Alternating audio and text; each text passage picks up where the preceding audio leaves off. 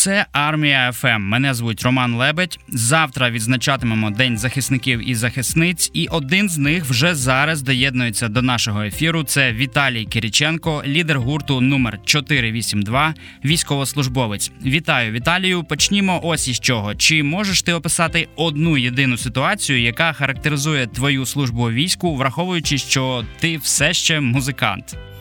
Це якраз пов'язано може бути з якраз піснею «Добрий ранок України. Ми виступали для хлопців, і наш ведучий каже: Ну і тепер звертається до одного з військовослужбовців. Ви а, брали участь у конкурсі, ви виграли. Вам унікальна можливість заспівати разом з Віталієм Кариченко його пісню «Добрий ранок України. Хлопець сидить, сидить такий каже: знаєте, що пане ведучий? Мене ця пісня ще в дитячому таборі задовбала.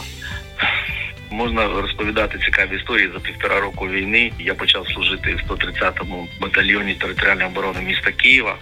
241 бригада і півтора року прослужив в ньому. Тому цікавих історій вистачає. Е, якщо повернутися саме до тероборони, ти маєш пісню е, про це формування, і там, зокрема, є такі рядки: ніхто з нас не готовий жити за ґратами. Е, нещодавно було опубліковане соціологічне дослідження групи рейтинг, в якому, зокрема, 94% українців сказали, що вони абсолютно довіряють Збройним силам України. Водночас є 6%, які очевидно не довіряють. Чому так на твою думку? Чи означає це, що ці люди досі живуть за ґратами і не розуміють, що відбувається? Ми повертаємося до усвідомлення того, що ми є нація, країна, що ми окрема держава, яка має свої коріння, має свою історію. Це абсолютно нормальний процес. Це дуже хороший результат. Я вдячний всім, хто з 2014 року е, спочатку повномасштабного вторгнення взяв до рук зброю ціною свого життя, став на захист нашої країни. Чи можливо 94% це дуже багато насправді, але чи можливо, на твою думку, цей показник іще збільшити саме музикою, піснями або якоюсь іншою творчістю? На даний момент я солдат, я виконую завдання за призначенням. Моя задача саме допомагати військовим, підтримувати їх морально, підтримувати психологічно, дати відчуття теплоти, драйву, поговорити з ними, спілкуватися з ними через музику, просто через спілкування. І зараз я бачу свою задачу в цьому, щоб е, підтримувати бойовий дух наших збройних сил. Я власне про це і запитую. Можливо, ти бачив таку ситуацію, коли там приводять е, чи самі приходять військові на концерт. Там ясно, що вони задовбані, е, в них там якась втома в очах, і вони послухали пісню, і от видно, що змінився настрій у людини. Так, звичайно, є різні випадки під час виконання пісень. Люди бувають такі, що і плачуть хлопці, сміються. Тому що в моєму репертуарі різні пісні. Є пісні, які, наприклад, моя батьківщина. Це пісня, яка торкається таких а, тонких матерій душі а, хлопців.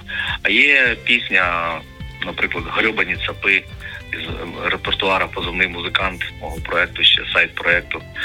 Ну і там ми просто драйвуємо, сміємося. Щодо сліз, в нас е, вся країна, напевно, стала значно емоційнішою. Ну і служба у війську також змінює емоційний стан людини. А, чи помітив ти за собою якісь конкретні зміни, е, як е, ти став по-іншому реагувати на якісь речі? Що змінилося із е, доєднанням до лав Збройних сил України саме в поведінці, в емоційному стані, в сприйнятті того, що відбувається навколо? Людина взагалі не змінюється, на мою думку, але ставлення змінюється.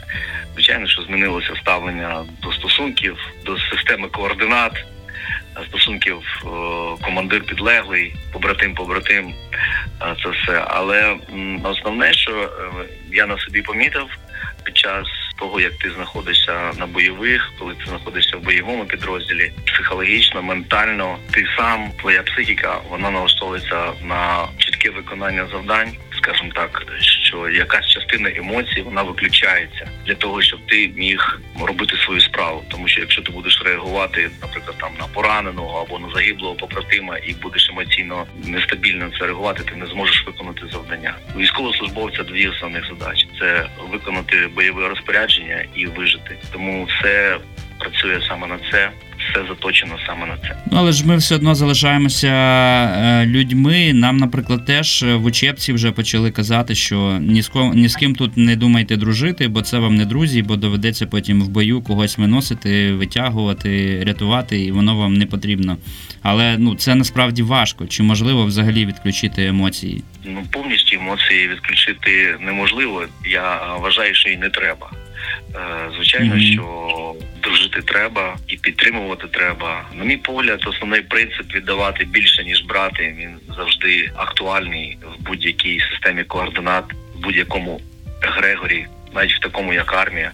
Тому що якщо в тебе немає стосунків, немає зв'язку з твоїми побратимами, то тобі буде важко взагалі не просто важко, а ти не зможеш е, бути максимально ефективним. Люди часто говорять, що із е, вступом до війська ми втрачаємо частину друзів, які перестають нас розуміти. Ми їх перестаємо розуміти. Але трошки рідше, на жаль, говорять про те, що ми здобуваємо багато нових друзів, побратимів. Е, Як у тебе з цим? Чи справді збройні сили принесли якихось цінних людей, які стали зайняли місце в житті дуже вагоме? Так, звичайно, такий феномен існує, тому що твої стосунки в минулому цивільному житті вони мали одні підґрунтя, а зараз інші часи, інші задачі і інші цінності, я б так сказав. Перше, що я помітив, що у війську проявляються твої справжні якості як людини, тому що фактично твої колишні регалії, твої е, колишні посади, твій колишній статус цивільний, він майже не грає ту роль, яку він грав в цивільному житті. Тому на перший план виходять твої е, справжні чоловічі людські якості. Чи вдалося е, знайти справжніх нових друзів, побратимів в армії? Ага, Чи є такі так, люди? Так, так. Слушне питання, не дивлячись на те, що це важкі часи. Взагалі мені як музиканту непритаманна взагалі служба в армії, бути підлеглим, слухатись командира. Я вдячний долі за цей час. Чому тому, що за цей час я зустрів чимало справжніх людей, у яких о, справжні глибокі цінності і е, потужний характер такий. І це не лише військові, це волонтери, це цивільні, е, які живуть в зоні бойових дій. Чимало, просто чимало прекрасних людей. Люди, звичайно, зустрічалися різні. Не всі зустрічі були позитивними, але в більшому да це дуже цікаві зустрічі, дуже цікаві знайомства. Ця дружба, ці стосунки вони можуть продовжуватися надалі. Чому тому, що ці люди вони надихають. Реально, я дуже вдячний долі за ці унікальні моменти в моєму житті. Погоджуюся, ці люди справді надихають. Е, Про ставлення. Ти сказав, що змінюється ставлення до багатьох речей. А хочеться про ставлення до концертів трішки поговорити. У нас часто концерти і взагалі якісь масові події, де люди збираються, вони викликають срачі. Одні кажуть, що типу військові якраз і захищають людей, щоб вони могли жити якимсь більш-менш повноцінним життям. Інші кажуть, що війна там це не час для концертів. В Києві буде е, якраз зараз е, культурний десант, великий концерт організовує. І ну на сцені дивна ситуація. На сцені військові, е, яким не можна дорікнути за те, що вони не воюють, але при цьому вони виступають на концерті. Як чи маєш ти якийсь рецепт, можливо, пояснення для людей? Що вважати нормою, от який концерт нормальний, а яка поведінка вже трішки не пасує? Чи це кожен сам для себе повинен визначати? Це не просте питання. Розумію, що ми всі люди емоційні і по-різному реагуємо на ці моменти, пов'язані з масовими заходами під час війни. Я все розумію. Але мені е, е, здається, що определяючим є мета проекту, мета е, виступу, мета концерту. В даному випадку фестиваль культурного десанту має собі на меті привернути увагу до нашого підрозділу Культурний десант, показати яку роботу він виконує, що він має, які задачі, які цілі він має перед собою, показати, що це потужний інструмент в розвитку взагалі української культури, просування української культури, і як для військових. Чому? Тому, що нам треба військовим треба знати, показувати різні напрямки того, що в нашій культурі ще є війни, врешті-решт закінчуються. Культуру нам треба розвивати буде надалі. Ви виконуєте свою задачу. В війську взагалі дуже багато задач. Хтось е, служить за комп'ютером, хтось служить на кухні. При цьому інколи люди можуть сказати: а ну так ти там в окопі не сидиш, то типу, який ти взагалі військовий. Чи буває от погана служба? Типу, ти не там служиш, чи ти не тоді пішов? Слушне питання.